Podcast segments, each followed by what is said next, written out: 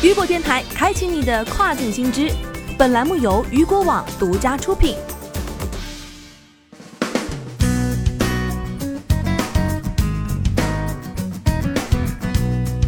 Hello，大家好，欢迎大家收听这个时段的跨境风云。那么接下来的时间将带您一起来关注到的是，跨境卖家用种子刷单，美国多个部门实施调查。美国《华尔街日报》最近发布了一篇重磅报道：美国人收到神秘种子邮包，大部分来自中国。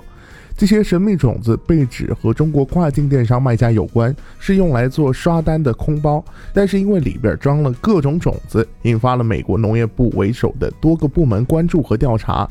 根据《华尔街日报》报道，美国维吉尼亚和其他十二个州超过一千人在过去一个月收到了内含种子的不明邮包。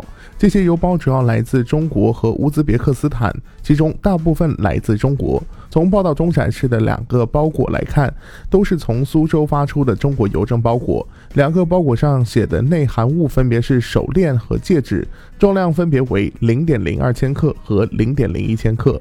价值分别为一点五美元和零点九四五美元，但实际内容都是一包种子。从协议客户代号来看，发出者都是同一个公司。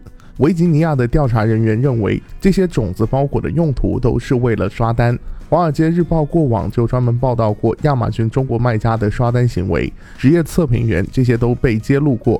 不过这次引起关注的似乎更加大，因为来自外地的植物和种子是海关和农业部门非常违纪的，后果很严重。可能会破坏当地的生物环境。这次一千多份包裹中，邮包上写的是手链、戒指、耳机，实际包含的却是柑橘、睡莲等各种种子。美国农业部、国土安全部、多个州的农业部都牵涉进来调查，或者向消费者解释不要种植这些种子。华尔街日报记者甚至还就此事件写给了位于华盛顿的中国和乌兹别克斯坦大使馆。在目前这个时期，这些跨境电商卖家用种子刷单的做法实在非常的不明智。一千多份种子邮包现在已经引起多个州的连锁反应。如果事情闹大了，不论是一般贸易出口还是跨境电商出口，不论是直邮还是专线包裹，查验力度都会空前加大。这对很多跨境电商卖家乃至物流从业者生意都会受到影响。